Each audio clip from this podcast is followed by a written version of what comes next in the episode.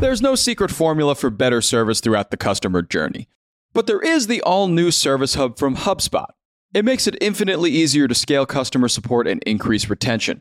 By bringing service and support together in one powerful platform, you can deliver the best experiences for your customers and your teams. Free up time for your reps to focus on complex issues with an AI powered help desk.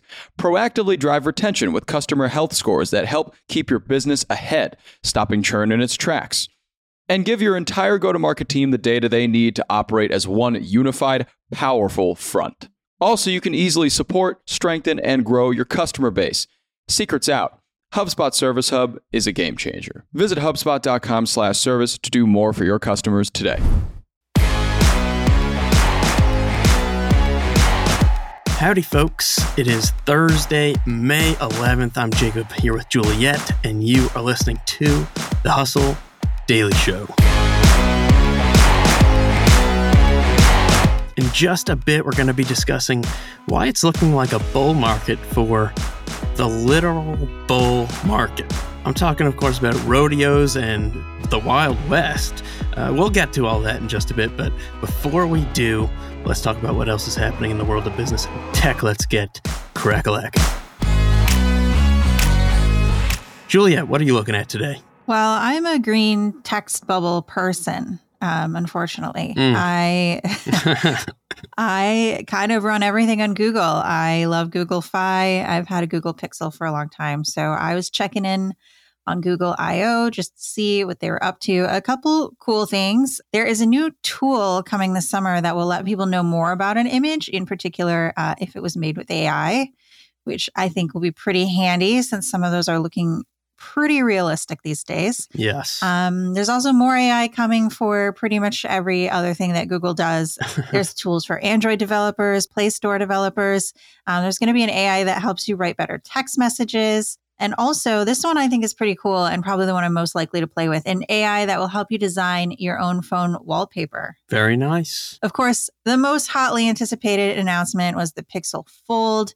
It is a phone that folds in half. Another foldable phone. Yeah, when it's closed, looks like a regular phone, a little thicker. When you unfold it, it looks like a tablet. It actually looks pretty cool, uh, I'll admit. Uh, and you can pre order it now, but it will cost you about $1,800, which is three times the price of the perfectly acceptable Pixel 7. So- Yeah, yeah, but a fold, we all know a fold is priceless. right? Yeah, exactly. It's like, how cool do you want to seem at the next party? Exactly, exactly. It does it does look cool, I'll give him that. And it looks probably like the best foldable phone out there. It looks Uh. really seamless, surprisingly. So, I guess you'll have to get it and let us know, right? yeah, okay. For one month's rent. yeah. Well, in other news, speaking of companies in the AI space right now, Microsoft signed a deal to use startup Helion Energy's fusion electricity by 2028. If Helion can provide them enough clean energy by then, CEO David Kirtley said there will be financial penalties.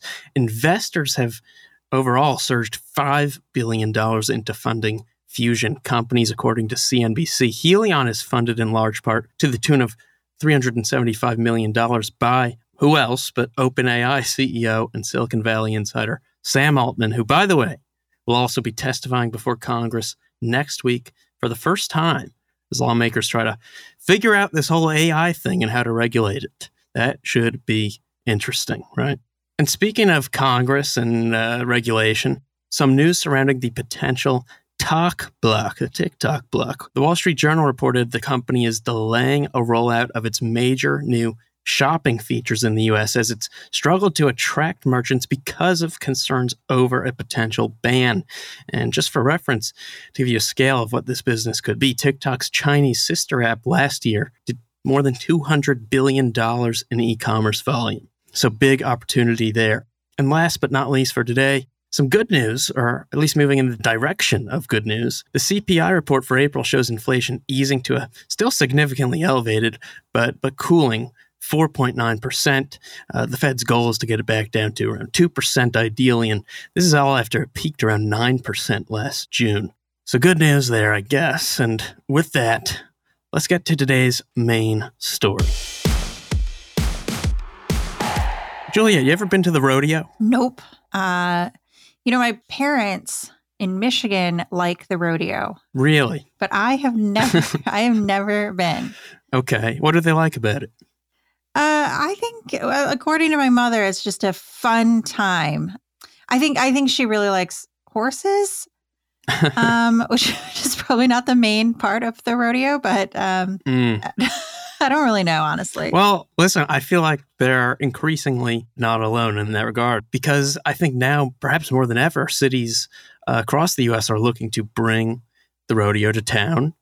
And uh, with the numbers that these rodeos uh, can put up, I think it's tough to blame them. Just to put some numbers out there, these large scale rodeos across the country have long kicked local economies into high gear. Uh, for instance, the Calgary Stampede, this is in Canada, says it, it brings $540 million into Alberta. The 2019 Houston Livestock Show and Rodeo saw $227 million in local economic impact. Uh, a few others, the uh, Dixie National Rodeo in Jackson, saw 50 to 60 million dollars in economic impact. Fort Worth Stock Show and Rodeo around 142 million dollars. The National Western Stock Show in Denver more than 130 million dollars. This is pretty impressive, and uh, I think something we should probably look even deeper into, maybe for for a larger story. As for the riders themselves, uh, the Wall Street Journal reported last year they're making around seventy-five thousand dollars on average, uh, with with dozens roping in more than hundred thousand dollars, and that riders could actually double their pay if they join a professional bull riders PBR team, uh, which includes, for instance, a team like the Missouri Thunder, who are owned by Bass Pro Shop CEO Johnny Morris, who's worth a cool eight point three billion.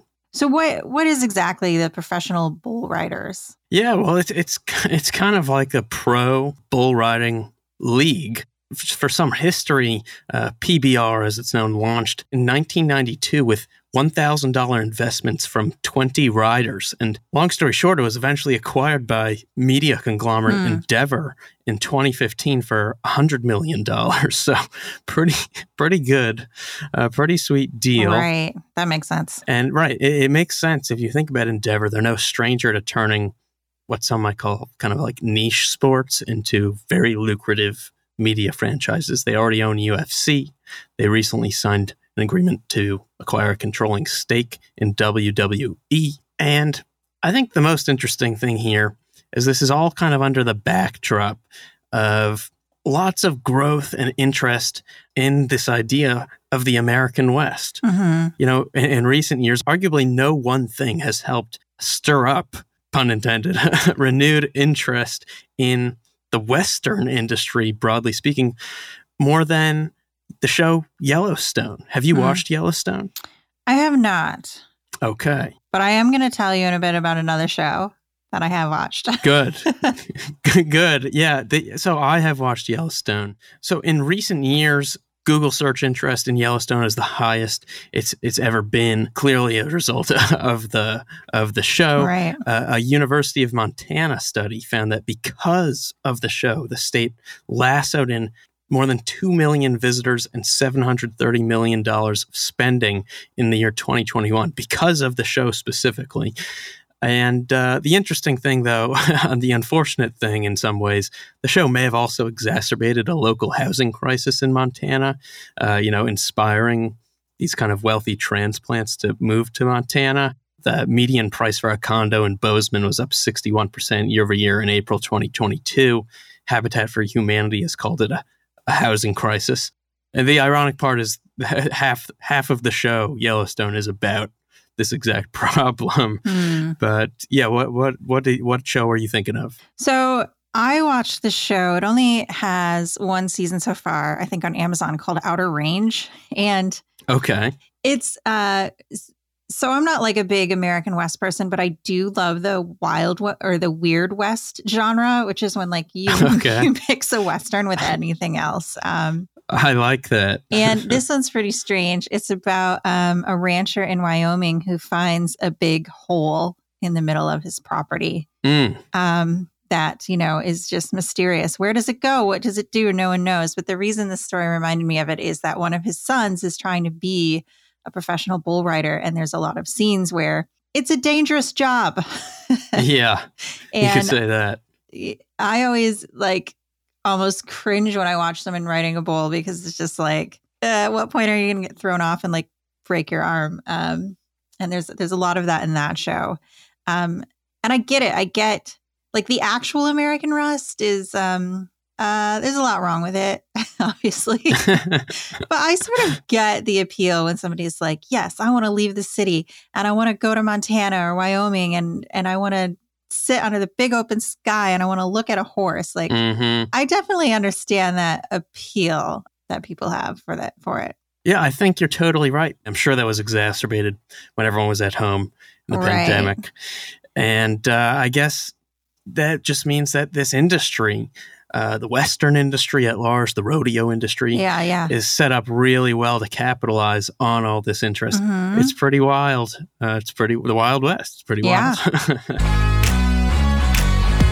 And bada bing, bada boom. That's going to do it for us today, folks. Thanks for tuning in to the Hustle Daily Show. We're a proud part of the HubSpot Podcast Network. Our editor today is Ezra Trupiano. Our executive producer is Darren Clarke. We've got a lot more tech and business coverage in our newsletter, you can sign up for at thehustle.co slash email.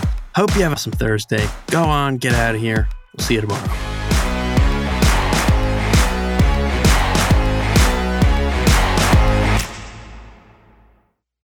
Hey, everybody, I got a great podcast to tell you about. It's called Truth, Lies, and Work, and it's brought to you by the HubSpot Podcast Network, the audio destination for business professionals.